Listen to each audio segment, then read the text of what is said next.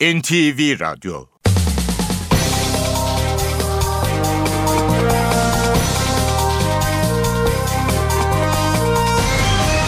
İşe Giderken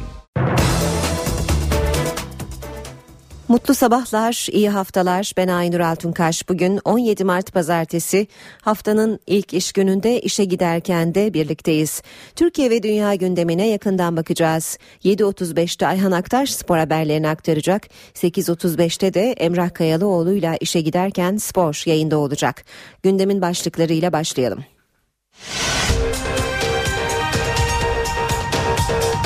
Adı Hrant Dink cinayetinde ihmal iddialarına karışan eski istihbarat daire başkanı Ramazan Akkürek açığa alındı. Bitlis Emniyet Müdürlüğü'nde görevli 57 polisin görev yeri değiştirildi.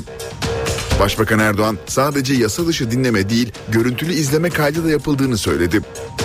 Başbakan Erdoğan'ın İzmir'deki mitingi öncesi bazı semtlerde eylem yapan gruplara polis müdahale etti. Devlet büyüklerine hakaret ettikleri gerekçesiyle iki kadın gözaltına alındı.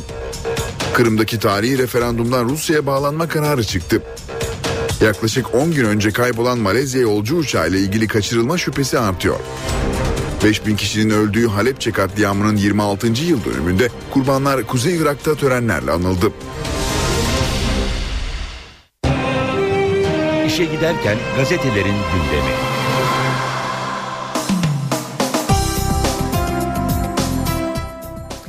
Şimdi gündemdeki gelişmelerin gazetelerdeki yankılarına bakacağız. Hürriyet gazetesi manşette sorular neden açıklanmıyor demiş. Pazar günü 2 milyon aday YGS'ye girecek. Ölçme Seçme ve Yerleştirme Merkezi'nin sınav sonrası soruları açıklama, açıklamama kararına tepki büyük. Bu kararı ve ya hatalı soru varsa ne olacak sorusunu ÖSYM Başkanı e, Ali Demir'e e, yönelttiğini söylüyor Hürriyet gazetesi. Sınavlarda denenmiş ve ölçme niteliği yüksek soruları ileride yeniden kullanmak istediğimiz için soru açıklamayacağız cevabını veriyor Ali Demir. Yine Hürriyet gazetesinden aktaralım. Bir dakika bir ömür. Hürriyet'in e, ziyaret ettiği Hastal cezaevinde yatan balyoz hükümlüsü denizciler artık burada bir dakika daha kalmaya tahammülümüz yok diye isyan ediyor deniyor Hürriyet'in haberinde. Yine hürriyetten bir başlık referandum %93 Rusya. Kırım Özerk Cumhuriyeti dün Rusya'ya bağlanma referandumu yaptı. Oylamaya katılım %82 oldu. İlk bilgilere göre katılımcıların %93'ü Ukrayna'ya değil Rusya'ya bağlı olmak isteriz dedi. Kırım'ın %13'ünü oluşturan Tatarların boykot ettiği oylamayı Türkiye'de tanımayacağını açıklamıştı. Facianın kaydı savcıda. İstanbul'da arabalı vapur faciasından sonra bir İDO yetkilisi olayı gören kamera olmadığını söylemişti. İDO ise dün kamera görüntülerinin savcılığa teslim edildiğini açıkladı. Mahkeme kaptan ve iki personeli tutuksuz yargılanmak üzere serbest bıraktı. Kaptan Erken Atalay İme yurt dışına çıkış yasağı konuldu. Yine hürriyetten bir başlık Hababama selam. Fenerbahçe Kadıköy'de Kayseri Erciyes'i 2-1 ile yenince puan farkını 8'e çıkarıp çok önemli avantaj kazandı. Futbolcular golden sonra maçı izleyen efsane film Hababam sınıfının oyuncularını tek ayak üstünde selamladı. Milliyetle devam edelim. Milliyetin manşeti kadın hakim şaşırttı. Tecavüze şok yorum. İzmir'deki davada bir müddet sevişmeyi cinsel ilişkiye girmek için yeterli rıza olarak gören hakim tecavüz suçunun oluşmadığını savundu diyor Milliyet manşet haberinde. Bir diğer başlık silahına el konuldu. Emniyette Akyürek depremi. İsmi Dink suikastındaki ihmal iddialarıyla gündeme gelen eski istihbarat daire başkanı Ramazan Akyürek açığa alındı. Kimlik ve silahına el konulan Akyürek için geçmiş yıllardaki işlem bilgilerini usulsüz olarak imha ettiği iddiasıyla soruşturma başlatılacağı öğrenildi. Kayıtların istihbarat şubesinde kullanılan bilgisayarlarda bulunan ve aynı zamanda daire başkanlığında da bulunması gereken Dink cinayeti döneminde yapılan işlemlere ait olduğu öne sürüldü diyor Milliyet haberinde. Hesabı verilmedi. Saddam Hüseyin yönetimindeki Irak'ın Halepçe kentinde kimyasal gaz saldırısıyla öldürülen 5000 kişi katliamın 26. yılında anıldı. BDP'den yapılan açıklamada Saddam'ın devrilmesinin Kürtlerin acısını hafifletmediği belirtilerek Saddam'ı politik olarak destekleyerek bu katliamda rol alan uluslararası güçler tarih ve insanlık karşısında henüz hesap vermedi denildi. Gülen de o soruşturma kapsamında Başbakan Erdoğan Kanal 7'de paralel yapı ile ilgili adım atacağını ifade etti. Fethullah Gülen'in de soruşturmaya dahil olup olmayacağı sorusuna ise olacak tabii ya daha ne olacak her şey dökülüyor ortaya dedi. Suçlamaları kale almadığını söyleyen Erdoğan bunların seçim dışında bizi iktidardan alma planları vardı. Bu haberleri aldım ama Allah'ın verdiği canı Allah'tan başka kimsenin almaya gücü yetmez. Allah'a çok şükür ameliyattan sağ sağlıklı çıktım ve meydanlardayım dedi. Geçelim Sabah gazetesine. Neo Ergenekon diyor sabah manşette. Başbakan Erdoğan paralel yapının adını koydu. 12 yıl boyunca çetelerle, mafyayla, cuntayla Ergenekon'la mücadele ettik. Pensilvanya yönetimindeki Neo Ergenekon'la da savaşacağız. Başbakan Erdoğan'ın İzmir mitinginden açıklamalarını sabahın manşetinde görüyoruz. Tape adresi porno sitesi diyor sabah sürmanşette. Montajlı tapelerin sırrı çözüldü. Paralel yapı yasa dışı ses kayıtlarını porno sitelere de koruma kalkanı sağlayan program üzerinden servis etti diyor sabah haberinde. Geçelim Cumhuriyet'e. Operasyon bürosu diyor Cumhuriyet manşette. AKP özel yetkili savcılıkların kaldırılmasıyla oluşan boşluğu dolduruyor. 17 Aralık rüşvet ve yolsuzluk operasyonunun ardından toplumun her kesimini hedef alan ve yerel seçimlerden sonra hesap soracağız tehdidinde bulunan AKP iktidarı özel yetkili mahkemeleri kaldırdıktan sonra terör, darbe, örgütlü suçlar gibi konularda doğan boşluğu iki yeni büroyla doldurmayı planlıyor denmiş Cumhuriyet gazetesinin haberinde.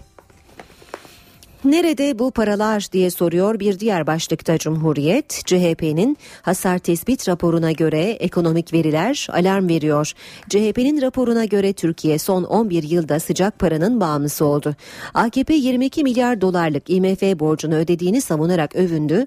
Ancak dışarıdan 243 milyar dolar borç aldı, dış borç 372 milyar dolara fırladı deniyor yine Cumhuriyet'in haberinde. Sırada Radikal gazetesi var. Tahliyede çifte standart manşetini görüyoruz. Füsun Erdoğan 8 yıl tutuklu kaldı. Yazıldı denilen gerekçeli kararı 5 ay tebliğ edilmedi. Yasaya uygun tahliye talebine şaşırtıcı bir cevap aldı. Özgür Radyo'nun kurucusu ve yayıncısı Füsun Erdoğan 8 yıl önce MKLP soruşturmasında gözaltına alındı. 7 yıl tutuklu yargılandı. Örgüt yöneticiliğinden mahkum edildi. İlker Başbuğ kararının ardından avukatları tahliye istedi. Cevap karar tarihinde tutukluluk süresi 10 yıldı şeklinde oldu. Radikal e, gazetesinin manşet haberinde yer alıyor e, haber. Devam ediyoruz e, Star gazetesiyle Himmetin %15'i Gülen'in kasasına diyor Star manşette. Gülen hareketinin içinde 25 yıl hizmet veren Profesör Ahmet Keleş açıklama yapmış Star'a.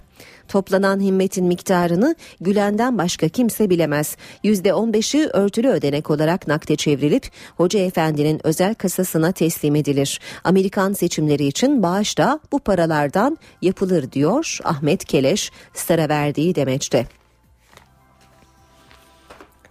Zaman gazetesiyle devam edelim. Fethullah Gülen'in açıklamaları var. Zaman gazetesinde bugün manşette yer alıyor. O galis tabirleri ehli küfür bile kullanmadı. Yakıştıramadım başlığını görüyoruz haberde. Aynı kıbleye yöneldiğimizi düşündüğümüz insanlar tarafından böyle bir muamelenin ekstra acısı var ama bu da geçer yahu deyip sabretmekten başka bir şey elimizden gelmiyor. Böyle çetin dönemlerde savrulmamak çok önemli. Herkes karakteri kadar gönül koymamalı. Kim başını öne eğecek, kim mahcup olacak zaten öbür dünyada belli olacak.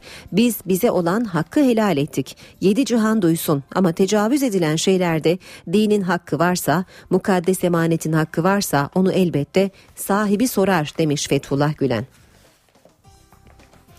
Yeni Şafak'la devam edelim. İzmir ses verdi diyor Yeni Şafak manşette. İzmir tarihi bir gün yaşadı. Yüz binlerce kişi gün doğdu meydanına aktı. Denizde ise çok sayıda tekne Başbakan Erdoğan'ın resimleriyle süslendi. Coşkulu kalabalığa seslenen Erdoğan bu millet milli iradeden vazgeçmedi. İşte bugün de millet demokrasiye sahip çıkıyor dedi. Geçelim Haber Türkiye. Ülkemi seviyorum terk etmem başlığı Habertürk'ün manşetinde. Tahliye edilen sanıklarla aynı yerde nasıl yaşanır? Zirve katliamı kurbanı Tilman Geske'nin karısı ve oğlu anlatıyor Habertürk'ün özel haberinde. Bir diğer başlık YGS'ye karartma. ÖSYM soru havuzu oluşturuyor. Artık YGS'de soruların %20'si açıklanacak deniyor Habertürk'ün haberinde. Bir diğer başlık polise cesaret eğitimi. İstanbul Emniyetine gezi ve 17 Aralık için 2 haftalık balans kursu deniyor haberin devamında. Saat 7.18 NTV Radyo'da işe giderken gündemin ayrıntılarıyla sürüyor. Kırım'da yapılan tarihi referandumdan Rusya'ya bağlanma kararı çıktı. Oy kullananların %96'sı Rusya'yı seçti. Haftalardır uluslararası kamuoyunun en önemli gündem maddelerinden biri olan Kırım'daki referandumdan Rusya'ya bağlanma kararı çıktı. Kırım Tatarlarının boykot ettiği referandumda oylamaya katılanların büyük çoğunluğu Rusya'dan yana oy kullandı. Kararın belli olmasının ardından Rusya yanlıları Simferopol'deki Lenin Meydanı'na akın etti. Kalabalık grup ellerinde Rus ve Kırım bayraklarıyla sevinç gösterileri düzenledi. Kurulan sahnede şarkılar söylendi, danslar edildi. Başbakan Erdoğan Kırım'daki referandumun ardından soydaşlarımızın haklarını koruyacağız dedi. Erdoğan İzmir'de Kırım Tatarlarının lideri Mustafa Abdülmecit Kırımlıoğlu'nu kabul etti. Şu anda e, gerçekten Kırım'daki kardeşlerimizin durumu iç açıcı değil. Biz öyle de olsa böyle de olsa her şeyden önce soydaşlarımızın Kırım Özerk Cumhuriyeti'nde yanındayız. Onların hakkını, hukukunu korumak için her zeminde gerek Rusya ile görüşmelerimizi devam ettireceğiz. Almanya ile öyle zannediyorum ki yani şu önümüzdeki ilk gün içerisinde şansölye ile bir görüşmem olacak. O da öyle bir şey arzu ediyor. İşte bu arada Azerbaycan, Kazakistan oralarla bazı görüşmeler yapacağım. Ve bu görüşmelerle birlikte tabii Rusya'da yapacağımız görüşmeyle yani Ukrayna'yı ve Kırım Özerk Cumhuriyeti üzerindeki bizim olumlu istikamette alınabilecek bir netice için baskılarımızı artıralım istiyoruz. Batılı ülkeler ve uluslararası toplum Kırım'daki referandumu tanımayacaklarını açıkladılar. Referandumun sonuçlanmasının ardından ABD Başkanı Barack Obama ve Rusya Devlet Başkanı Vladimir Putin telefon görüşmesi yaptı. Beyaz Saray'dan yapılan açıklamada referandumun tanınmadığı ve Rusya'nın daha fazla bedel ödeyeceği vurgulandı. Ayrıca Obama'nın Putin'e Ukrayna krizinin hala diplomatik yollarla çözülebileceğini söylediği belirtildi. Obama bunun ancak Rusya'nın Ukrayna'daki askeri girişimini durdurmasıyla mümkün olabileceğini belirtti. Görüşmede Putin'in Kırım'a Agit gözlem misyonu gönderilmesi fikrine sıcak baktığı ifade edildi. Benzer açıklamalar Avrupa'dan da geldi.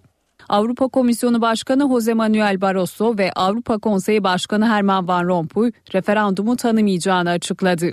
Barroso ve Van Rompuy Rus askerlerinin üstlerine geri dönmesini istedi. Fransa Dışişleri Bakanı Laurent Fabius da Rusya'nın Ukrayna'nın toprak bütünlüğünü tanıması gerektiğini belirtti. Fabius, Rusya Ukrayna'daki tehlikeli gerginliği durdurmalı dedi.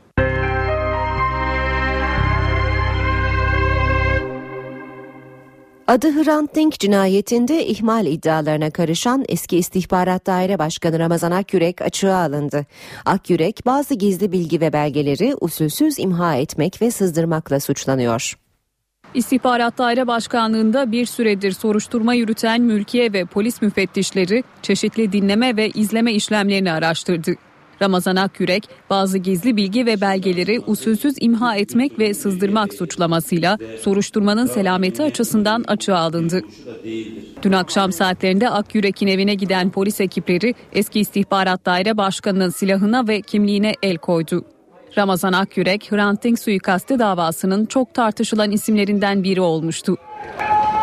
Dink öldürülmeden önce davanın sanıklarından Erhan Tuncel'in Akyürek'in onayıyla polis muhbirliğine alındığı, Tuncel'in suikast planını önceden haber verdiği öne sürülmüştü. Ramazan Akyürek bu dönemde istihbarat daire başkanıydı. Erhan Tuncel Aralık ayındaki duruşmada cinayetin arkasında Ramazan Akyürek'in koordine ettiği bir çetenin olduğunu öne sürmüştü. 2009 yılında İstihbarat Daire Başkanlığından alınan Ramazan Akyürek önce polis baş müfettişliğine ardından da teftiş kurulu başkanlığına atanmıştı.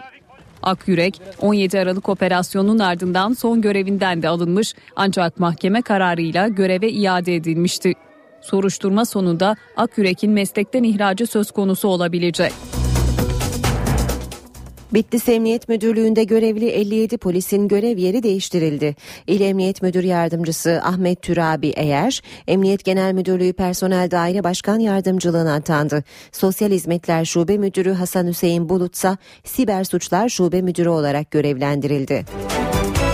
Başbakan Erdoğan sadece yasa dışı dinleme değil görüntülü izleme kaydı da yapıldığını söyledi.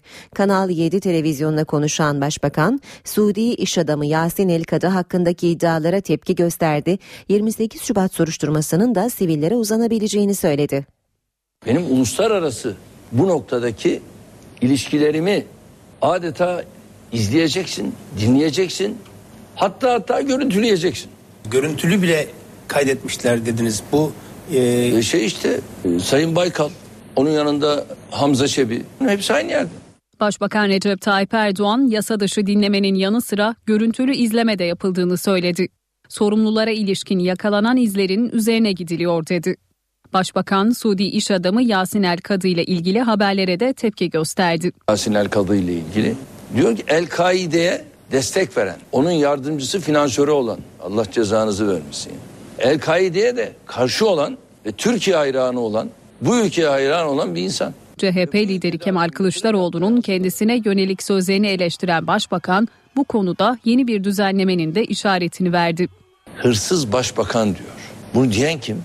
Ana muhalefetin başındaki adam diyor. Bunun olmadığı bir yapı kesinlikle reforme edilmesi lazım. İşte onun için önümüzde bu reform süreci var. Onun üzerine de yoğun bir şekilde gideceğiz. Burada paralel vesayete de İnşallah son verelim.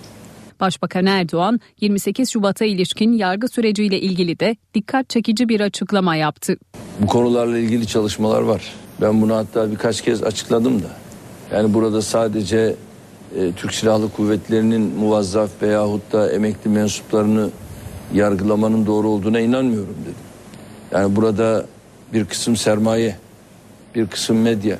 Onlar o dönemin çok ciddi şakşakçılarıydı bu süreç içerisinde bu sivil kanadı da bu iş uzanabilir. Bu yeni düzenlemelerle birlikte. Türkiye Büyük Millet Meclisi Genel Kurulu 4 eski bakan hakkında hazırlanan fezlekeler için çarşamba günü olağanüstü toplanacak. Başbakan Erdoğan'a göre muhalefetin soruşturma için hala adım atmamış olması ise dikkat çekici. Çalışmalara yerel seçim arası verilmişti ama Türkiye Büyük Millet Meclisi olağanüstü toplanacak. 19 Mart Çarşamba günü genel kurulun gündeminde 4 eski bakan Zafer Çağlayan, Muammer Güler, Egemen Bağış ve Erdoğan Bayraktar hakkındaki fezlekeler olacak. Başbakan Recep Tayyip Erdoğan'a göre muhalefetin amacı yerel seçim öncesi kamuoyunun aklını karıştırmak. Ayın 19'unda yani arkadaşlarımız orada bulunacaklar. Ana muhalefet partisi yani bir soruşturmaya yönelik adım atmadı. Sadece bu toplantının yapılmasını istiyor. Şimdi burada dert başka. Dert bir defa acaba son 10 güne girerken belgeler, bilgiler falan yakalar da bunu biz kamuoyuyla paylaşabilir miyiz? O gün toplantı yeter sayısını bulabilecekler mi? Bilemiyorum. Olağanüstü toplantıda dört eski bakan hakkındaki fezlekelerin üst yazıları okunacak. Ancak sonrasında fezlekelerin milletvekillerinin incelemesine açılıp açılmayacağı henüz belli değil. Adalet Bakanı Bekir Bozdağ soruşturmanın gizliliği nedeniyle fezlekelerin incelenemeyeceği mesajı verdi. Meclisin bilgisine sunulmuş olması bana göre bu dosyaların içeriklerinin bütün milletvekilleri tarafından incelenmesi sonucunu doğurmaz. Çünkü soruşturmanın gizliliği esastır. Gizliliğin ihlali de bizim hukukumuzda suçtur. Muhalefet ise fezlekeleri incelemekte kararlı. NTV'ye konuşan CHP Grup Başkan Vekili Akif Hamza Çebi, milletvekillerinin belgeleri görebileceğini ancak soruşturmanın gizliliği gereği üçüncü kişilere açıklayamayacağını söyledi. Başbakan Yardımcısı Beşir Atalay yasa dışı dinlemeler konusunda Milli İstihbarat Teşkilatı, Emniyet İstihbarat ve Telekomünikasyon İletişim Başkanlığı'nın ortak bir çalışma yürüttüğünü söyledi. Kırıkkale'de konuşan Atalay, dosyalar oluşuyor, belgeler çıkıyor, hatası olanın cezası verilecek dedi. MİT, Emniyet İstihbarat, TİP, devletin bütün kurumları şu anda o dönemlerde kim ne yapmış çalışıyor. Pek çok kişiyle ilgili dinleme kararı vermiş hakimler. Hiç incelemeden. Çok keyfilikler var. Yani o dinleme kararları nasıl verilmiş öyle. O konuda işte devam ediyor çalışmalar. Ve bunlar yargılanacak. Devletin e, çok özel konularının görüşüldüğü telefonları birileri dinliyor da bunu servis yapıyorsa bu casusluktur. Ve Allah bilir onlar nerelere servis edildi. Şimdi dosyalar oluşacak, belgeler çıkacak. Ondan sonra e, bunların yargı yoluyla yargılanması ve e, hatası olanın cezasının verilmesi o zaman olacak. Yani bütün bunlar hukuka uygun yürüyecek. Bundan da e, emin olunsun. İzmir'de karakolda darp edilen Fevziye Cengiz hakkında darp raporunu eksik hazırladığı iddiasıyla uyarı cezası verilen doktor hakkındaki karar Türk Tabipler Birliği tarafından bozuldu. Fevziye Cengiz'in avukatı Hanife Yıldırım'ın itirazını inceleyen kurul talebi haklı buldu. Doktor hakkındaki karar daha sonra açıklanacak. İki yıl önce gözaltına alınan Fevziye Cengiz karakolda polisler tarafından darp edilmiş, olay güvenlik kameraları tarafından da görüntülenmişti. İzmir Eğitim Hastanesi'ne başvuran Fevziye Cengiz için nöbetçi doktor kolunda kızarıklık var şeklinde bir rapor hazırlamıştı. Doktorlar Tıp Bayramı yürüyüşü için İstanbul'da bir araya geldi. İyi hekimlik yapmak istiyoruz sloganıyla yola çıkan sağlık çalışanları Taksim'e yürümek istediler ancak polis engeliyle karşılaştılar.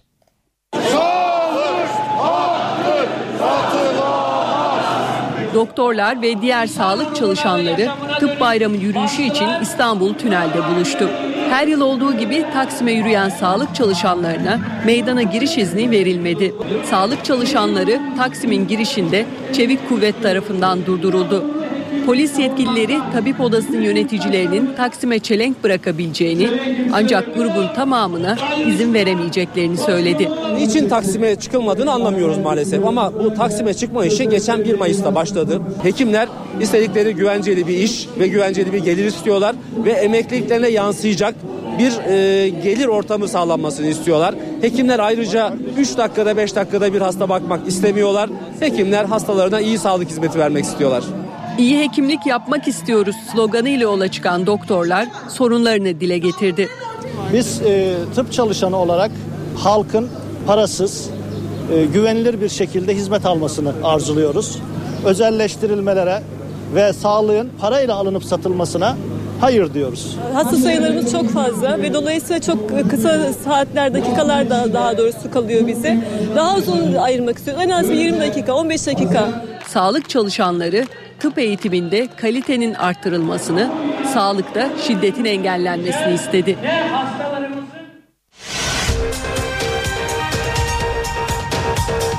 Adı Hrant Dink cinayetinde ihmal iddialarına karışan eski istihbarat daire başkanı Ramazan Akkürek açığa alındı. Bitlis Emniyet Müdürlüğü'nde görevli 57 polisin görev yeri değiştirildi. Başbakan Erdoğan sadece yasa dışı dinleme değil görüntülü izleme kaydı da yapıldığını söyledi. Başbakan Erdoğan'ın İzmir'deki mitingi öncesi bazı semtlerde eylem yapan gruplara polis müdahale etti. Devlet büyüklerine hakaret ettikleri gerekçesiyle iki kadın gözaltına alındı. Kırım'daki tarihi referandumdan Rusya'ya bağlanma kararı çıktı. Yaklaşık 10 gün önce kaybolan Malezya yolcu uçağı ile ilgili kaçırılma şüphesi artıyor. 5000 kişinin öldüğü Halepçe katliamının 26. yıl dönümünde kurbanlar Kuzey Irak'ta törenlerle anıldı.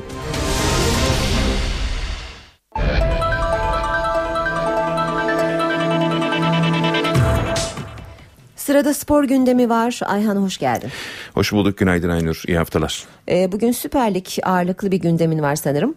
Esasında pazartesi olması nedeniyle hafta sonu oynanan e, birçok branşta sonuçlar ve maçlar var. Onlar hakkında bilgi vereceğiz ama tabii ki gündem Fenerbahçe'nin rakiplerinin puan kaybettiği haftayı 3 puanla kapatıp haftanın en karlı takımı olması Evet. ön plana çıkıyor. Galatasaray e, zorlu Chelsea maçı için İngiltere'ye gitti. Voleybol ve basketboldan da haberlerimiz var. Peki mikrofon sende.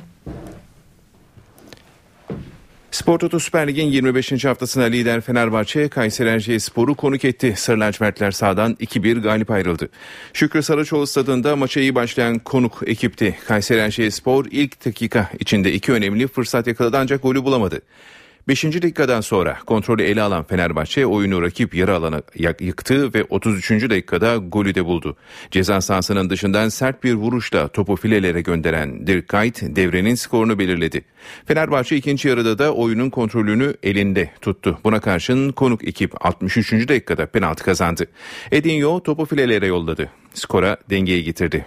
Fenerbahçe'nin bu gole cevabı gecikmedi. 64. dakikada Caner'in soldan yaptığı ortada kale sahası içindeki Emenike Sarı lacivertleri yeniden öne geçirdi. Maç sonuna kadar çok sayıda pozisyon bulan Fenerbahçe bu şansları değerlendiremedi. Mücadele ev sahibi ekibin 2-1'lik üstünlüğüyle sonuçlandı. Kayseri Erciyesspor maçından sonra konuşan Fenerbahçe Teknik Direktörü Ersun Yanal son haftalarda oyuncularına yapılan sert hareketlere sitem etti. Fena hareketlerin ve e, yaralayıcı hareketlerin e, özellikle son haftalarda bizim takımın başına gelmesinden dolayı da bir üzüntü içerisindeyiz. İki hafta önce Gosson'un bir hareketi çok net bir şekilde yaralayıcı bir hareketi, çok hayati bir şekilde yaralayıcı hareketi var. Bugün maalesef Emre'ye yapılan mançekin bir hareketi var. Bizde önemli figürler var, önemli oyuncular var. Bu oyuncularımızın başına geldiği ufak tefek hareketler ya da bazen hepimizin de kızdığı ama gündeme getirdiği çok şeyler oluyor. Ve onları hemen bir günah keçisi gibi çok rahatlıkla kurban edebiliyoruz. Ee, ama bugün hem Emre'nin hem Kayt'ın başına gelenler konusunda çok masum davranabiliyoruz. Kimseye yapılmasın. Bizim oyuncumuz için demiyorum. Ama maalesef buna e, da farklı bir tepki koymak, e, bütün oyuncuların da buna dikkat etmesi gerektiğinin altını çiziyorum. Son haftalarda bizim bu türlü hadiselerin üst üste gelmesini ben bir tesadüf olarak değerlendirmek istiyorum. Kayseri Erciyesspor Teknik Direktörü Hikmet Karaman ise 1-1 yakaladıktan sonra erken gol yediklerini söyledi. Maçın e, başında önemli birkaç pozisyonumuz var. Daha sonra mağlup duruma düşüp beraberliği yakaladık. Belki bir biri devam ettirebilsek rakibimize daha büyük problemler açabilirdik. Ama bir gerçek var. Fenerbahçe iyi bir takım. iyi pas yapıyorlar. Zaman zaman tempolu oynayıp hücumda etkili olabiliyorlar. Bizim yaptığımız faullerde oyuncular hakemi hemen baskı altına almak istiyorlar. Hakemi niçin tebrik ediyorum? O baskı altına girip oyuncudan etkilenip taraftardan etkilenip farklı düdükler de çalabilirdi. Girmedi baskı altına. Ben ora o ara ya zaten faulü çalmış lehine. Bırak bize çaldığı zaman da niye hakemi baskı altına alıyorsunuz diye içeri bağırdım. Sonra Emre güzel bir kötü bir konuşma değil. Tabii o dışa içeriden nasıl anladı bilmiyorum.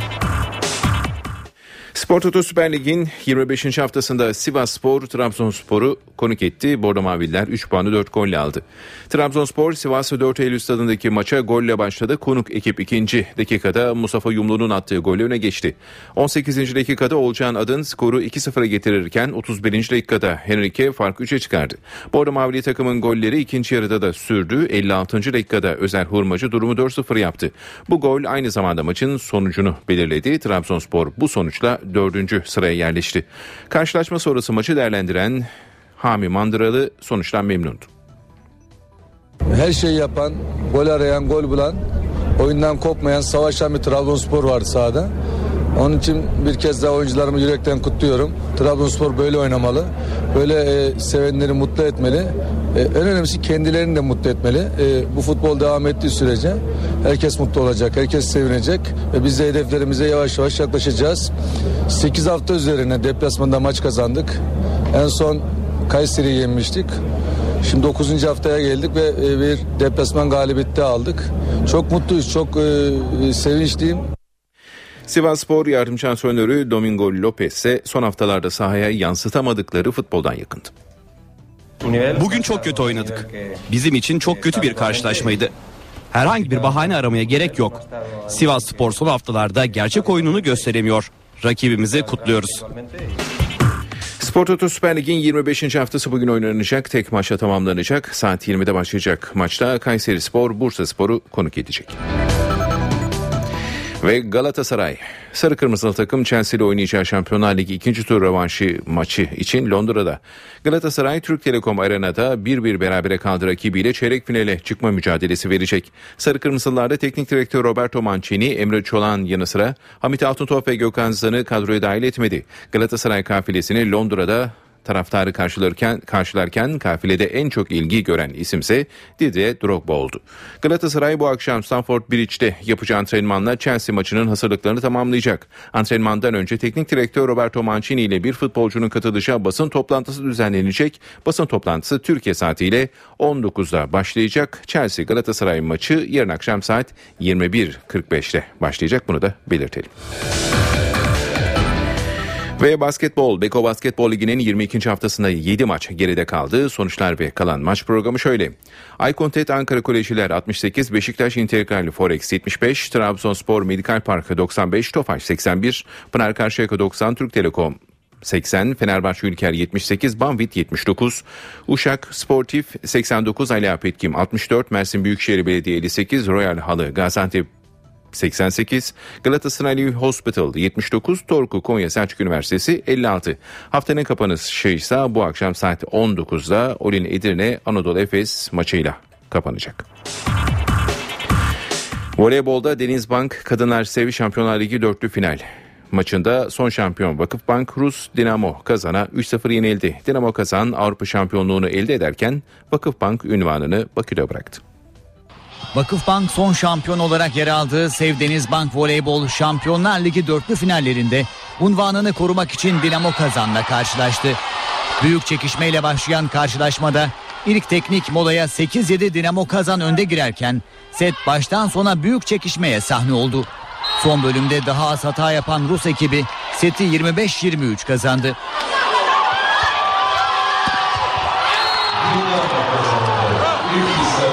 Vakıfbank maçın ikinci setinde rakibinin direncini bir türlü kıramazken özellikle Gamova'nın hem hücum hem de bloklardaki etkili performansı Dinamo Kazan'ı oyunun hakimi haline getirdi.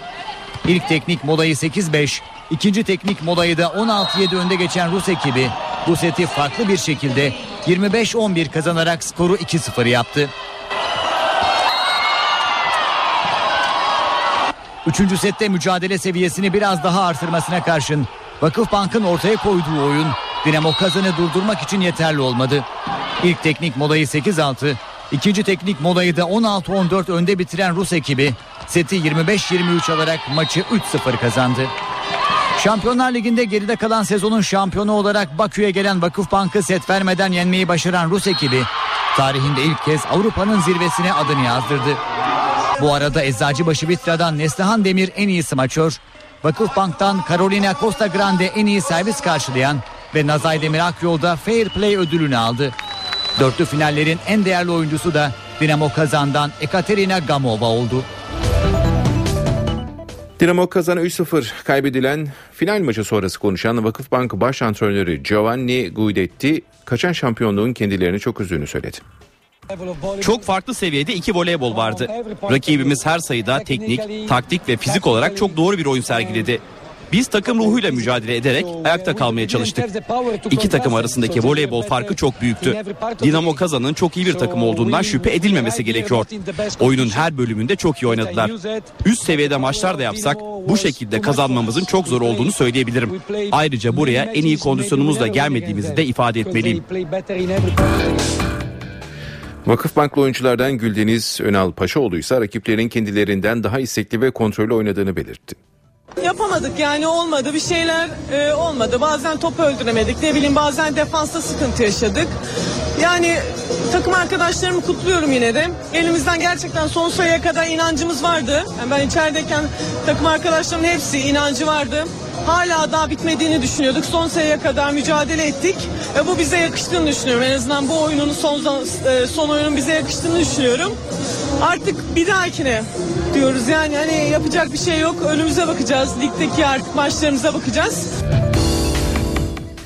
Voleybolda Denizbank Kadınlar Sev Şampiyonlar Ligi dörtlü final üçüncülük maçında diğer temsilcimiz Eczacıbaşı Vitra ev sahibi Rabita Bakü'ye 3-0 yenildi. Organizasyondaki iki maçını da kaybeden Eczacıbaşı Vitra dörtlü finali dördüncü olarak tamamladı.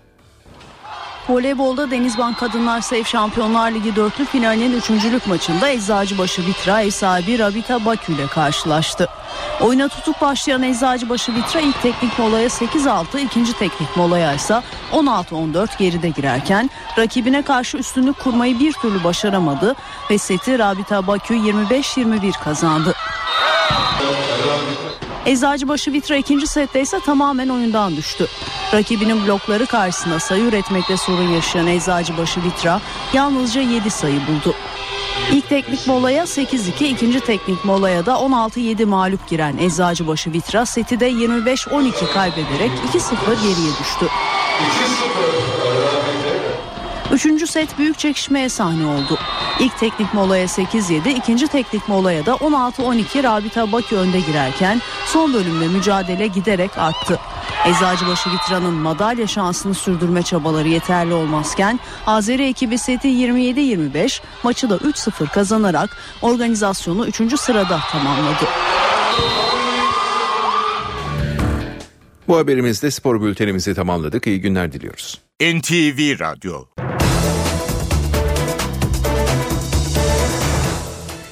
Herkese yeniden günaydın. Yeni saate başlıyoruz. Ee, birazdan Gökhan'a buradan son hava tahminlerini alacağız. Ama önce gündemin başlıklarını hatırlayalım.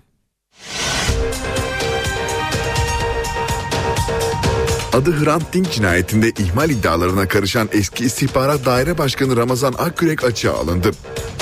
Bitlis Emniyet Müdürlüğü'nde görevli 57 polisin görev yeri değiştirildi. Başbakan Erdoğan sadece yasa dışı dinleme değil, görüntülü izleme kaydı da yapıldığını söyledi. Başbakan Erdoğan'ın İzmir'deki mitingi öncesi bazı semtlerde eylem yapan gruplara polis müdahale etti, devlet büyüklerine hakaret ettikleri gerekçesiyle iki kadın gözaltına alındı. Kırım'daki tarihi referandumdan Rusya'ya bağlanma kararı çıktı.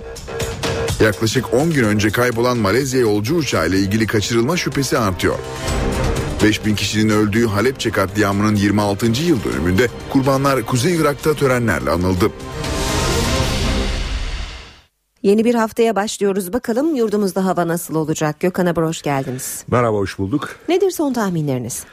E, Valla aslına bakarsan değişik bir hafta sonu yaşandı. E, cumartesi günü hakikaten e, baharı anımsatan hava koşulları vardı. Hemen ülkenin çoğunda yağış yoktu.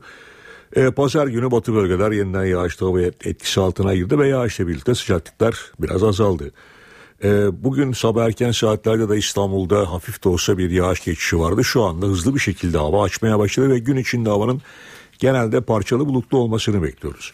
Evet ama e, İç kesimlerde ve doğudaki yağışlar yağmur şeklinde şu anda devam ediyor. Akdeniz'in doğusunda öğle saatlerinde itibaren yine kısa süreli yağış geçişleri görülecek.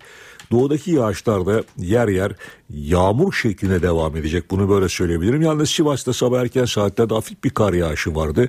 Bu yağış önümüzdeki saatlerde etkisini kaybedip yerine hafif de olsa yağmura bırakacak. Evet rüzgarlar biraz kuzeye döndü. Özellikle Ege'de e, rüzgarlar e, bir tek Bodrum civarında gün içinde kuvvetli esecek bir karayel var. Aynı şekilde Sinop civarında e, açıklarda 4 kuvveti geçecek yani hemen hemen hızını 28-30 kilometrenin üzerine çıkartabilecek lodos yönlü rüzgar var. Marmara çok sakin.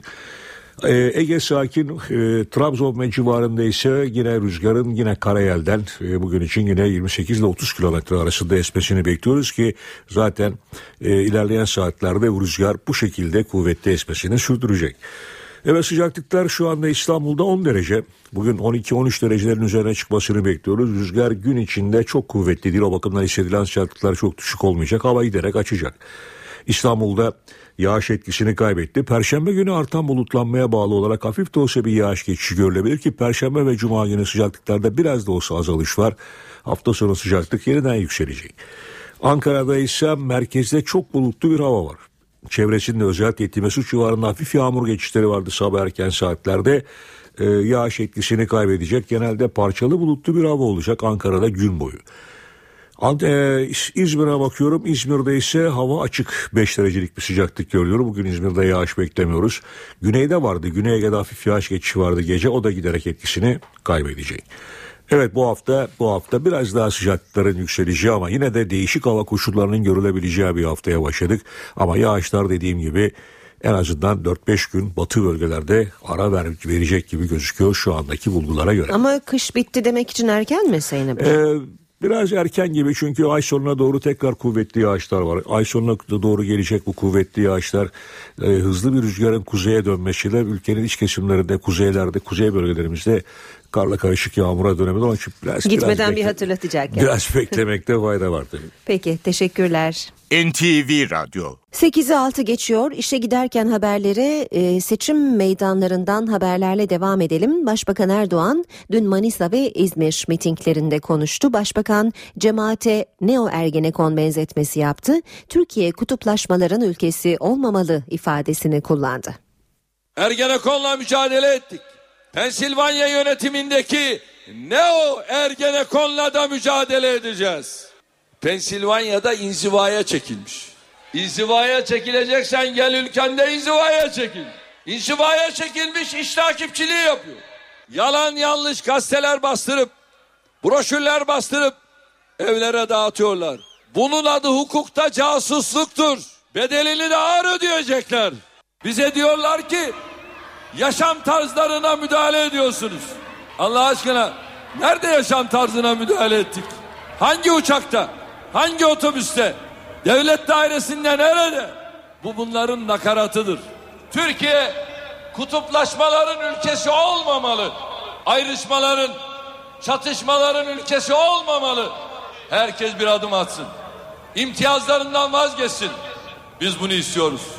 Ama karşımızdakilerden de bunu bekliyoruz. Başbakanın İzmir'deki mitingi öncesi bazı semtlerde protesto eylemleri yapıldı. Polis dağılmayan göstericilere müdahale etti. Alsancak'ta toplanan grup başbakanın miting yapacağı Gündoğdu Meydanı'na yürümek istedi. Polis grubu durdurdu, taş atarak karşılık veren kalabalığa biber gazı ve tazikli suyla müdahale etti. Bölgeye çevik kuvvet ekiplerinin gitmesi sonucu eylemciler ara sokaklara dağıldı. Bornova'da yapılan eyleme de polis izin vermedi. Bu arada miting öncesi başbakana hakaret suçlamasıyla iki kadın gözaltına alındı. Zanlılar emniyette devlet büyüklerine hakaret suçlamasıyla emniyette ifade verdi. Daha sonra serbest bırakıldı. CHP Genel Başkanı Kemal Kılıçdaroğlu dün Karaman, Konya ve Antalya'daydı. Vaatlerini anlatan Kılıçdaroğlu 17 Aralık operasyonu üzerinden hükümeti eleştirdi. 17 Aralık Şebi Aruz günü Mevlana'nın Hakk'a yürüdüğü gün bütün bir Türkiye değişti ve yeni bir tablo çıktı ortaya. Siyasetçi zenginleşirse halk fakirleşir. Siyasetçinin cebi para görürse vatandaşın cebi para görmez. Ülkesini seven, bayrağını seven, vatanını seven herkesin çalışması lazım. Çalışmaya söz veriyor musunuz?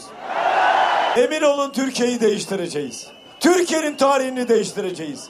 Huzur içinde yaşayan bir Türkiye'yi yeniden ayağa kaldıracağız. Devlet vatandaşına hesap verecek. Cumhuriyet Halk Partisi iktidarında her vatandaş özgürce sandığa gidecek. Cumhuriyet Halk Partisi iktidarında halka haber verme kanalları asla kapatılmayacak. MHP Genel Başkanı Devlet Bahçeli Kayseri programının ikinci gününde ilçeleri ziyaret etti. Birlik beraberlik vurgusu yaparak sağduyu çağrısını yeniledi. Ülkemizde uygulanan sosyal ve ekonomik politikalar 11 yıllık Adalet ve Kalkınma Partisi döneminde başarılı olmadığı görülmektedir. Böyle politikalar uygulamaya konmuştur ki ülke çok ciddi iç ve dış tehlikelerle karşı karşıya kalmıştır. Şu an Türkiye bölünmenin eşiğinde ve önümüzdeki günlerde 30 Mart seçimlerinden sonra Türkiye'de PKK 2014 yılını özellik yılı olarak ilan edeceğini söylüyor. E bunların da getirdiği çok yönlü sıkıntılar olacak. Böyle bir dönemde değerli vatandaşlarım hiç kimse alınmasın. Yanlışa hepimiz yanlış demek mecburiyetindeyiz. Demokrasi içerisinde çözüm bulmalıyız. Çözüm seçimdir, sandıktır.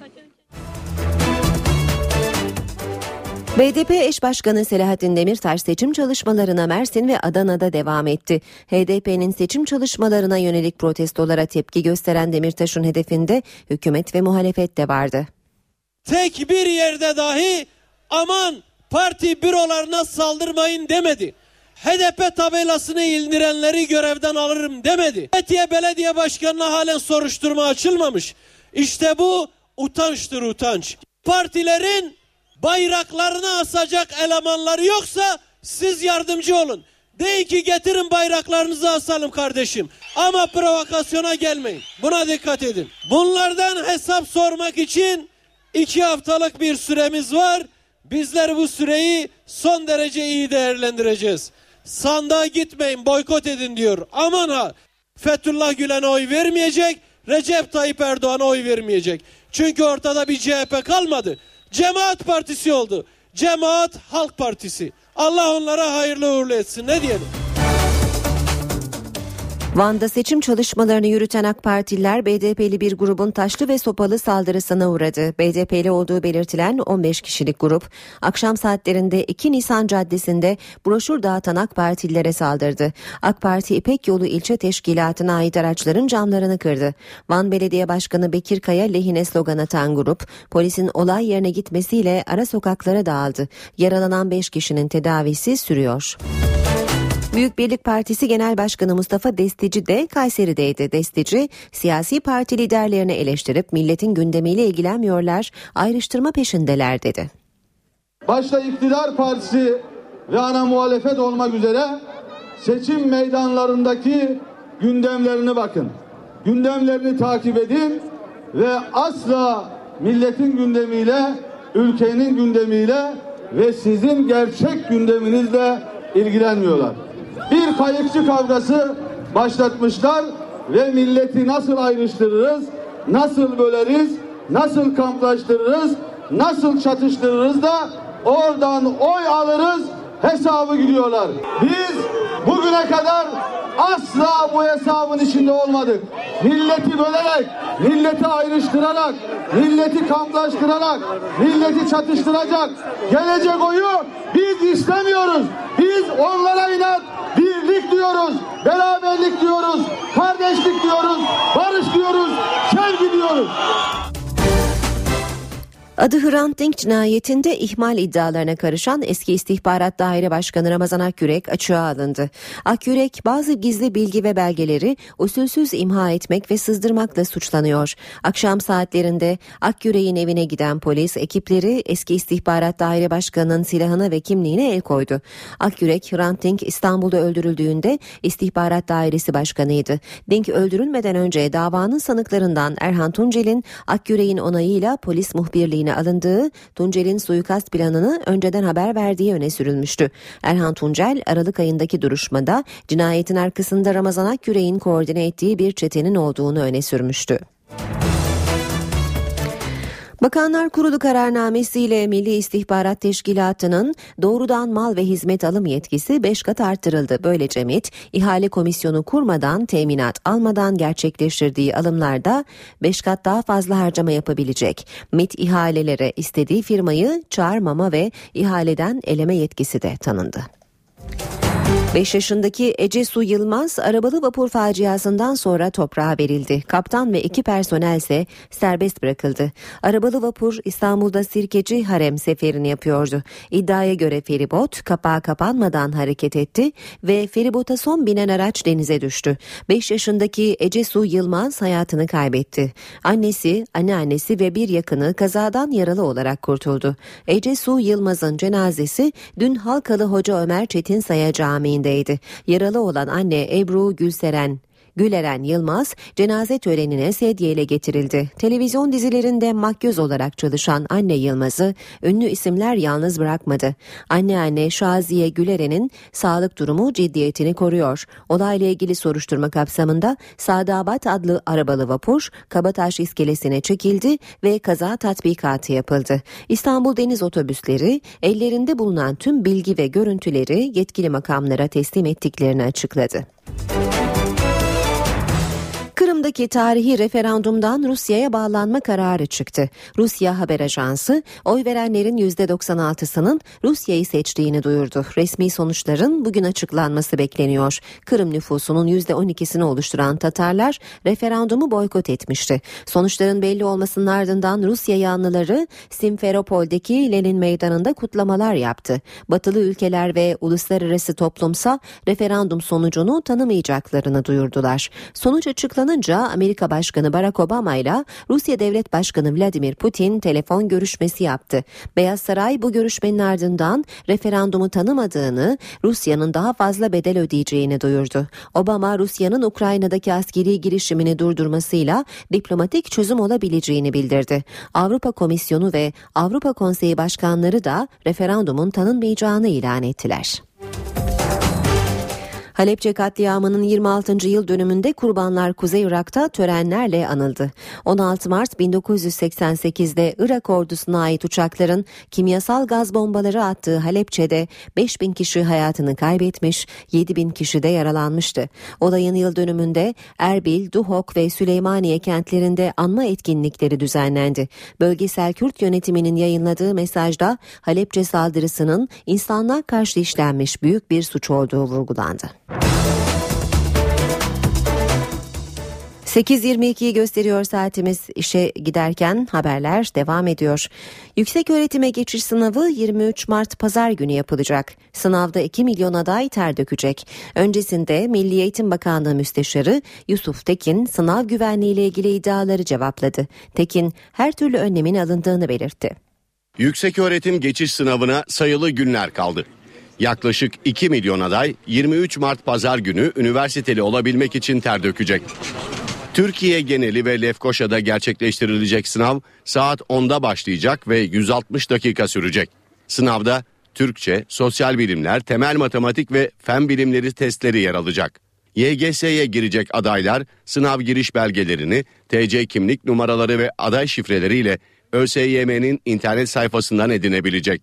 Adaylara ayrıca sınava giriş belgesi gönderilmeyecek. ÖSYM öğrencilere bazı uyarılarda da bulundu. Adayların sınavın başlangıç saatinden en az bir saat önce sınav binası önünde hazır olması gerekiyor. Kalem, silgi, kalem tıraş, şekerleme ve peçete ÖSYM tarafından sağlanacak. Adaylar sınava şeffaf pet şişe içerisinde su getirebilecek.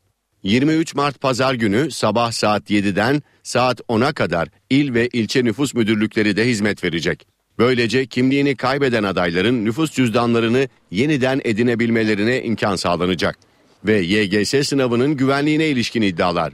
Milli Eğitim Bakanlığı Müsteşarı Yusuf Tekin tüm önlemlerin alındığını belirterek sınava girecek adayların ve velilerin içi rahat olsun ifadesini kullandı. Sağlık Bakanlığı'nın obezite ile mücadele etmek için Bisikletime Yol İstiyorum projesi çerçevesinde İstanbul İl Sağlık Müdürlüğü çalışanları Bostancı'da bisiklet turu düzenledi. Bağdat Caddesi bisiklette eylem için bir saat boyunca araç trafiğine kapatıldı. Grup Bağdat Caddesi'nden Kızıl Toprak mevkiine kadar pedal çevirip tekrar başlangıç noktasına döndü.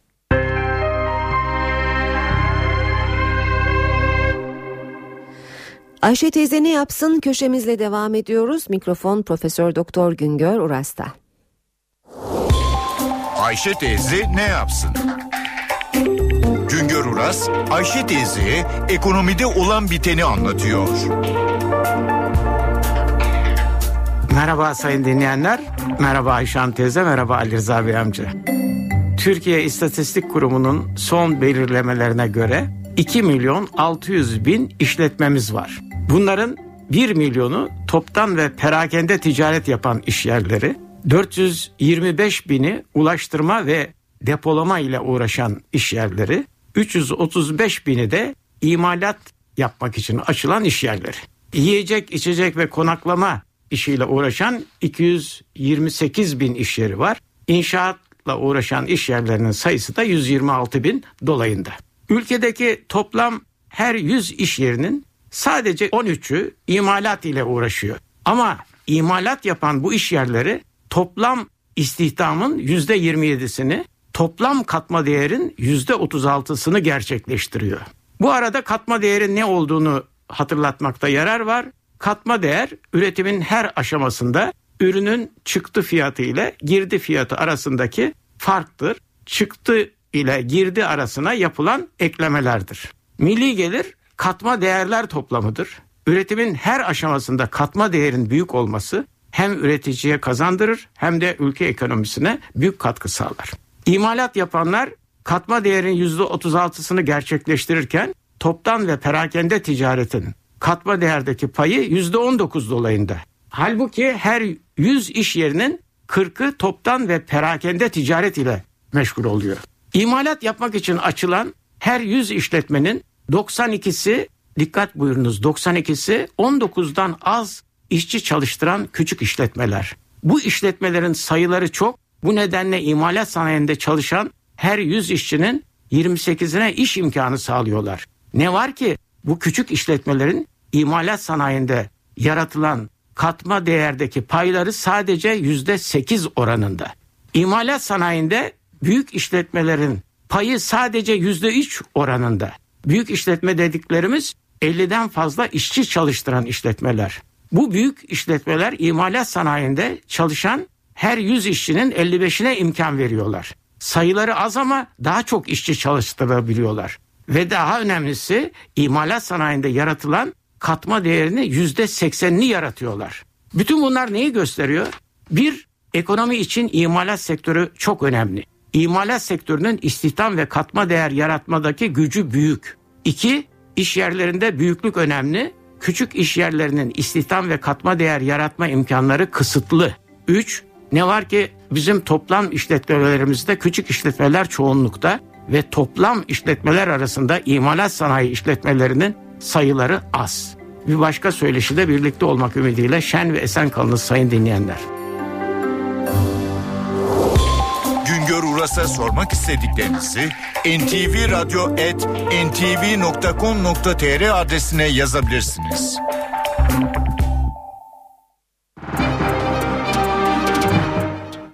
Piyasalarla devam edeceğiz. BIST 100 endeksi Cuma günü 66 puan azaldı. %0,10 oranında değer kaybetti ve haftayı 63.278 puandan tamamladı.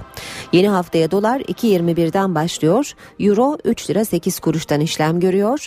Euro dolar paritesi 1.39 dolar yen 102 düzeyinde. Altının onsu 1383 dolar. Kapalı çarşıda külçe altının gramı 99.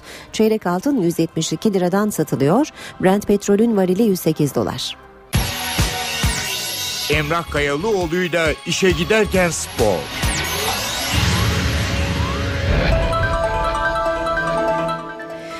Evet şimdi spor var sırada Emrah Kayalıoğlu ile işe giderken spor için karşınızdayız bir kez daha. Günaydın. Günaydın. Bugün konuşacak o kadar çok konu var ki. Dolu dolu bir hafta sonuydu yani. Evet, evet e, maçlar hakikaten çok heyecanlıydı. Özellikle dün akşam Fenerbahçe'nin de kendi sah- e, sahasında 3 puanı almasıyla e, rakipleriyle arayı biraz açtığını görüyoruz. Sizce bu yarış nereye nasıl gider ne olur? Yani ikinci sırada yani şimdi Trabzon maçında hükmen test galibiyetle tescilleneceğini e, düşünürsek ikinci sıradaki Galatasaray'la 8 Üçüncü sıradaki Beşiktaş'ta da 10 puan fark olmuş durumda. Ee, kalan hafta sayısı 9. Ee, kalan yani, maçlara bakalım mı? Fener... Ben istiyorsanız bir okuyor hatırlatalım dinleyicilerimize. Şimdi Fenerbahçe Gaziantep'le Bursa'yla e, Galatasaray'la Antalya'yla Beşiktaş'la Çaykur Rize'yle Akisar'la Karabük'le ve Kayseri'yle oynayacak. Evet, bunlardan Beşi de deplasman. 5 tane deplasman gözüküyor ama e, Galatasaray'la Beşiktaş zaten derbiler. Evet. Bir de son maç Kayseri deplasman gözüken maçta muhtemelen Kayseri Spor düşmüşken oynanacak. Çok büyük ihtimalle. Küme düşmüşken oynanacak. Ee, Galatasaray ile Beşiktaş'ın dörder deplasmanı var. Ee, ama Galatasaray'ın deplasmanlarına bakıyoruz. Konya, Sivas, Elazığ ve Trabzon. Ee, yani zaten Galatasaray deplasmanda kaç oldu? 22 puan kaybına falan gelmiş durumda. Ee, deplasmanda iyi sonuçlar alamıyor. Bu deplasmandaki puan kayıplarını genelde ligin altındaki takımlara karşı da yaptı. Bunlar ligin nispeten e, ya yukarısında yer alan takımları ya da şu anda ikinci yarı iyi oynayan takımları. Evet. Yani Elazığ gibi, Konya gibi. Yani evet, bu haftaki evet. sonuçları iyi olmasa da e, genel anlamda ikinci yarıdaki seyirleri iyi olan takımlar.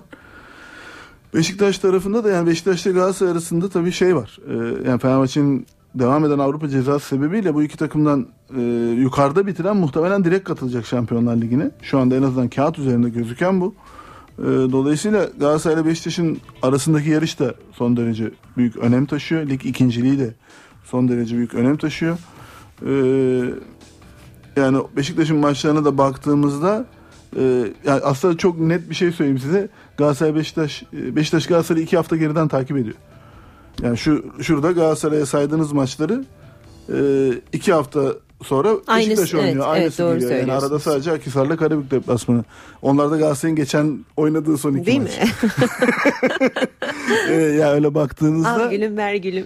ya fikstür böyle oluyor zaten değil mi? Yani böyle birbirini takip E, eden tabii, takımlar tabii. oluyor. Ee, çok çok konuşulan 2011 sezonu vardır işte şike vesaire 3 Hı hı. Temmuz şeyi. Orada da e, Fenerbahçe ile Trabzon arasında 2 hafta fark vardı. Yani Trabzon Fenerbahçe oynadığı takımlarla 2 Cürün- hafta geriden oynuyordu. 2 hafta sonra oynuyordu. Yani onun bir benzeri bir fikstürde Galatasaray'la Beşiktaş arasında var şu anda. Bana sorarsanız şu fikstürde bu puan farkının kapanma ihtimali artık çok zor. e, yani kalmadı diyeceğim futbolda her şey mümkün de olması itibariyle bir çok küçük bir pay bırakmakta her zaman fayda vardır ama yani benim e, açımdan baktığımda ben Galatasaray'ın bu farkı kapatacak bir e, futbol farkı ortaya koyduğunu da düşünmüyorum. Yani Fenerbahçe'nin dünkü oyun anlayışına, co- coşkusuna baktığımızda bir de Galatasaray'ın cuma günkü futboluna baktığımızda tamam ilk yarısını fena oynamadı Karabük maçında ama sonuçta puan e, yani kazanmak için gol atmanız lazım ve gole ihtiyacınız olan o ikinci yarıda çok bir şey ortaya koyamadı Galatasaray. E, Fenerbahçe ise zorlanacağını tahmin ediyorduk maçta. E, ama kazanacağını da bekliyorduk. Nasıl buldunuz Fenerbahçe'yi? Ya bir kere yani Fenerbahçe'de şunun altını çizmek lazım. E, yönetim ya mesela şu Hababam Evet. organizasyonu Evet. bence maçın e, Hoş anlarından hem çok biriydi. Her güzel bir golden sonra hoştu, gidilişi. güzellik kattı maça hem de motivasyon anlamında takımı da taraftarı da e, daha çok maçın içine sokan, hep bir artı değer üreten ben böyle bir şeyleri bulmayı iyi başarıyor Fenerbahçe Evet. yönetimi. O anlamda da tebrik etmek lazım bence. İzleyenlere de keyif veriyor böyle E, görüntüler. Tabii yani o e, nostaljik şapkalar, Tabii, kağıt tabii. karton şapkalar. Sonra her ne golden kadar sonra- gece maçı olsa da onlar çünkü güneşli maçlarda kullanırdık biz. Karşıdan böyle güneş vururken Evet. yüzünüze o şapkalarla sahayı görmenizi sağlardı yani. E, gollerden sonra da Hababam sınıfı İlk golden filminin sonra müzikleri sevinci yapıldı. O tek Evet. ayak üstünde kenarda durdular. müzikleri de çalındı de gollerden çalındı. sonra. Yani Hoştu ortam yani. çok güzeldi gerçekten. Ee, maçla ilgili tabii öne Soğun çıkan gözyaşları da var. olaylar var. evet, soğun gözyaşları başta. Ee, yani bir futbolcu üzülebilir. Ee, yani ama bana sorarsanız Ersun Hoca orada kendi kararı verdiyse yani Sov'un ısrarla çıkma şeyi arzusu yoksa e, yani çok doğru olduğunu çok doğru bulmadım ben. E, devam edebilirdi ve gol bulabilirdi diye düşünüyorum. Motivasyonunun Ee, ama iyice yani çok azaldığını etkilendi. görmüş. Çok etkilendi yani kaçırdığı gollerden. Bir de orada tabii şöyle bir stres var. Yani maç 2-1 iken kaçırıyor bunları. Ee, berabere giderken kaçırsa daha da etkilenirdi muhtemelen. Ee, ama tabii sonrasında maç 2-2'ye gelseydi bir şekilde o zaman Sov için ciddi bir yıkım olabilirdi yani. Ee, maç sonrası açıklamalarla ilgili de birkaç tane not almıştım. Yani e, bir Ersun Hoca'nın sistemi var hakemlere yönelik. Ki Emre'ye Mangani'nin yaptığı hareketle ilgili yaptığı yoruma katılıyorum. Bence de kırmızı kart. Ben ama aynı şekilde Emre'nin ikinci yarıda yaptığı e, taç çizgisi kenarında bir futbolcuya yaptığı bir hareket Evet. var. E, yani tabanla aşil tendonla arkadan bir müdahale. E, onun da kırmızı kart olduğunu düşünüyorum.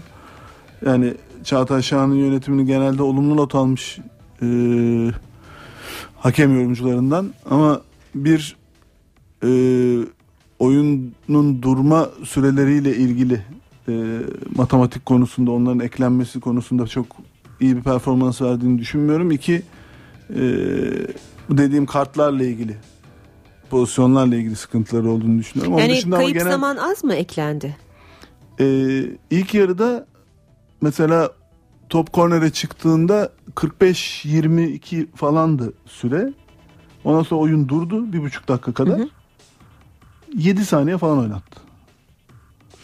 Maç Yani sonunda da erken mi Maç sonunda da sizce? yani e, zaten 6 değişiklik oyun içinde olmuşken o kadar sakatlıklar vesaire de olmuşken e, yani bunlar tabii çok önemli unsurlar değil gibi gözükse de Mesela Futbol Federasyonu'nun yaptığı bir araştırma vardı.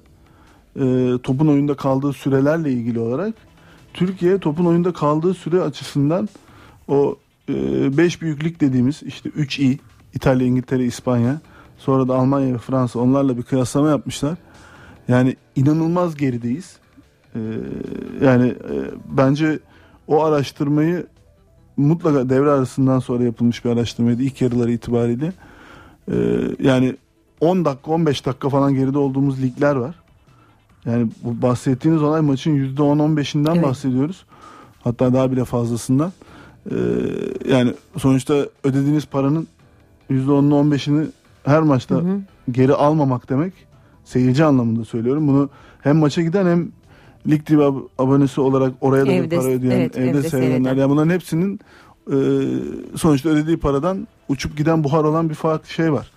Yani çok inanılmaz gerideyiz. Bu Oynatılan şey mi demek topun oluyor? oyunda kaldığı süre anlamında. Yani bu yani topun oyunda kaldığı süre tamam biz biraz daha yavaş oynuyor olabiliriz diğer liglere göre ama Çok düdük hakemlerin çalınması, oyun çok, çok durması. Onun dışında da eklenen sürelerde hep biraz şeyiz. geride Ee, mi kalıyoruz? Yani hakemlerimiz o noktada büyük yani böyle isim yapmış hakemler dışındakiler aman başıma iş almayayım. Fazla uzatmayayım. Fazla uzatmadan Evet, bitirelim evet. bu işi. Uzatmanın uzatmasından da mutlaka kaçınıyorlar. Yani o tip şeylerde biraz şeyler hassaslar. İlginç bir araştırmayı paylaştınız aslında. Evet yani devre arasında tam sağ dergisinde yayınlanmıştı Futbol Federasyonu'nun artık basılmayan internet üzerinden yayınlanan dergi. Ee, güzel bir araştırmaydı ama yani okumasını da tavsiye ederim bütün dinleyicilerimizin. Ee, evet, Fener maçında herhalde bu kadardı galiba. Yani penaltıyı soracaksanız da Yok sormayacaktım Sormayacağım. aslında. Peki o zaman pas geçelim. E, Yeterince konuşuldu, tartışıldı sanırım. Aslında ben şunu merak ediyorum. Şimdi ligin hem zirvesinde e, bir e, heyecan var. Bir taraftan da Avrupa'ya gitme yarışı sanki biraz nefes Ee, kesiyor orası gibi. acayip karıştı çünkü. Ee, yani bir böyle bir ön plana çıkan bazı takımlar vardı işte Sivas gibi, Kasımpaşa gibi. Ee, bunların biraz daha aşağıdan kopmasını e, öngörüyorduk, öyle bekliyorduk. Ama bu takımların arka arkaya aldığı kötü sonuçlar e, ardından şimdi bir kere bu üstteki üçlüyle Fenerbahçe, Galatasaray, Beşiktaş'ta alttaki grubun arası baya baya açıldı. Orada bir kopma oldu zaten. Ee, ama Trabzon'un işte 37 puanda şu anda. Oradan aşağı doğru 4. sıradaki Trabzon'dan geriye doğru geldiğinizde Bursaspor 34 puanda ve 11. Hani Gençler Birliği'nde katsanız 12. 31 puan. Gençler Birliği'ni katmayalım. 8 takım arasında 3 puan fark var. 31-37 arasını konuşuyoruz değil mi? Ya da 34-37 arasını konuşsak da 8 takım 3 puan var aralarında sadece. Burada gerçekten kalan 9 hafta ile ilgili bir çok kıran kırana bir Avrupa yarışı bekleyebiliriz orada. Hepsinin şansı var çünkü. Ee, Ve bu takımların çok büyük bir kısmı da zirve yarışındaki takımlarla maç yapacaklar bu önümüzdeki 9 zirveyle yapacak, düşmemeyle yapacak, birbiriyle yapacak. Evet. Yani orada çok büyük bir grup oluşmuş durumda şimdi Avrupa yarışını kovalayan. Düşme hattı ile ilgili de yani Kayserispor'un durumu e, yani 10 puan oldu işte düşmeyecek son takımla arasında. Kalan 9 haftada kapanması zor gibi e, duran bir de sadece o takımı yakalaması yetmiyor. Aradaki 3 takımı da geçmesi de gerekerek yakalaması gerekiyor. iki takımı da pardon. E, dolayısıyla yani 3 takım geçmek zorunda Kayserispor. Sadece 10 puan farkı kapatmak değil. Onun için onu artık düştü gözüyle ben bakıyorum şahsen.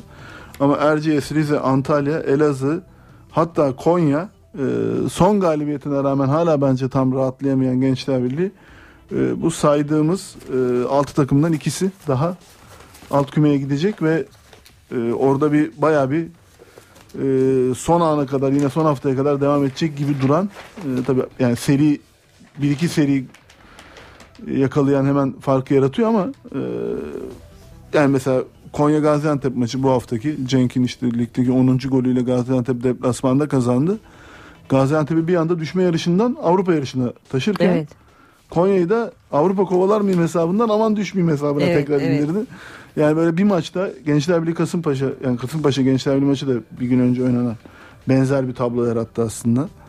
Ee, yani 3 puanlı sistemde öyle iki galibiyet sizi bir anda başka bir hedefe iki mağlubiyette yine bambaşka bir çırpınmaya atabiliyor. Atabilir, götürebilir.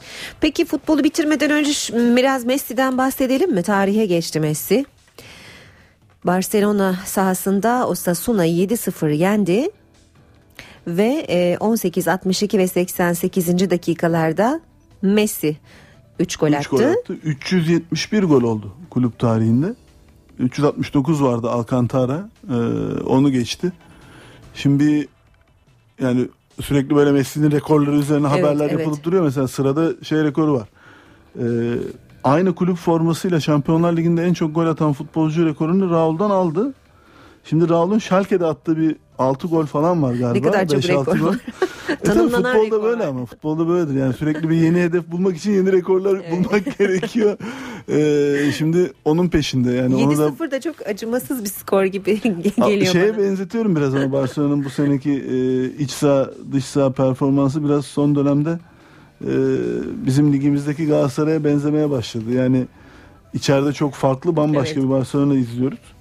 Deplasmana gittiğinde ama puan kayıplarıyla şu anda La Liga'da şampiyonluk yarışında biraz geride kalmış durumdalar.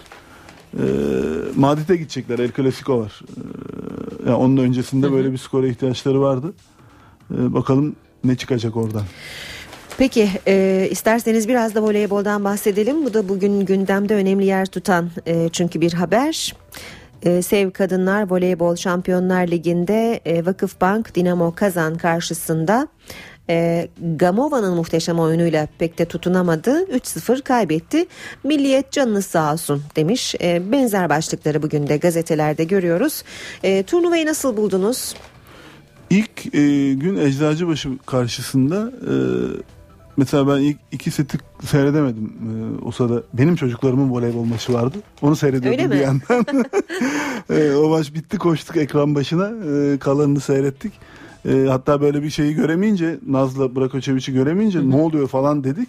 E, yani gerçekten Polen ve Çağla'yı e, o maçtaki oyunlarıyla özellikle Çağla yani gerçekten daha 18-19 yaşında e, böyle Final Four'da bir takımın pasör olarak yönetmek çok zor bir işti. O yükün altından başarıyla kalktı. O anlamda hem yetiştirenlerine Çağla'yı da emeği olan bütün antrenörlere bir teşekkür borçluyuz bence. Hem de kendisini de bu stresin altından kalkabildiği için bir ayrıca bir kutlamak lazım. Ee, sonra ki Eczacıbaşı bence iyi de oynadı. Üçüncü sette bir 22-19'dan 6-0'lık bir seriyle geldi. O seti çevirdi e, Vakıf, Vakıfbank. Ondan sonra da maçı da aldı zaten. Ee, sonra da işte dün final günü vardı. Ee, yani Brakoçevic yine ilk günkü gibi anlaşılan e, bir formsuzluğu bayağı zirve yapmış durumda ki bence çok fark yaratan bir oyuncudur. Evet. Ee, iyi bir gününde olsa kupa belki e, en azından bu kadar 3-0'la gitmezdi maç. Yani ki bu 3-0'ın içinde iki tane sette bayağı zorladı da Vakıfbank. Ee, tam gerçek gücünü orta sahaya yansıtamamasına rağmen bu kadar zorlamışken Brakoçevic'in bir e, iyi bir gününde bir, ben set hatta maç maçı bile alma ihtimalleri Bazen vardı bir bence. oyuncunun performansı nasıl Ama maçın çok önemli sonuna etki yani edebilir sonuçta değil mi? burada e, yani bu kadro çok geniş. Eczacıbaşı karşısında mesela Brakoçevic çıkıp Polen o boşluğu kapattı. Ki Polen de milli oyuncumuz önümüzdeki dönemde e, Neslihan'ın yerini alacak oyuncumuz milli takımda.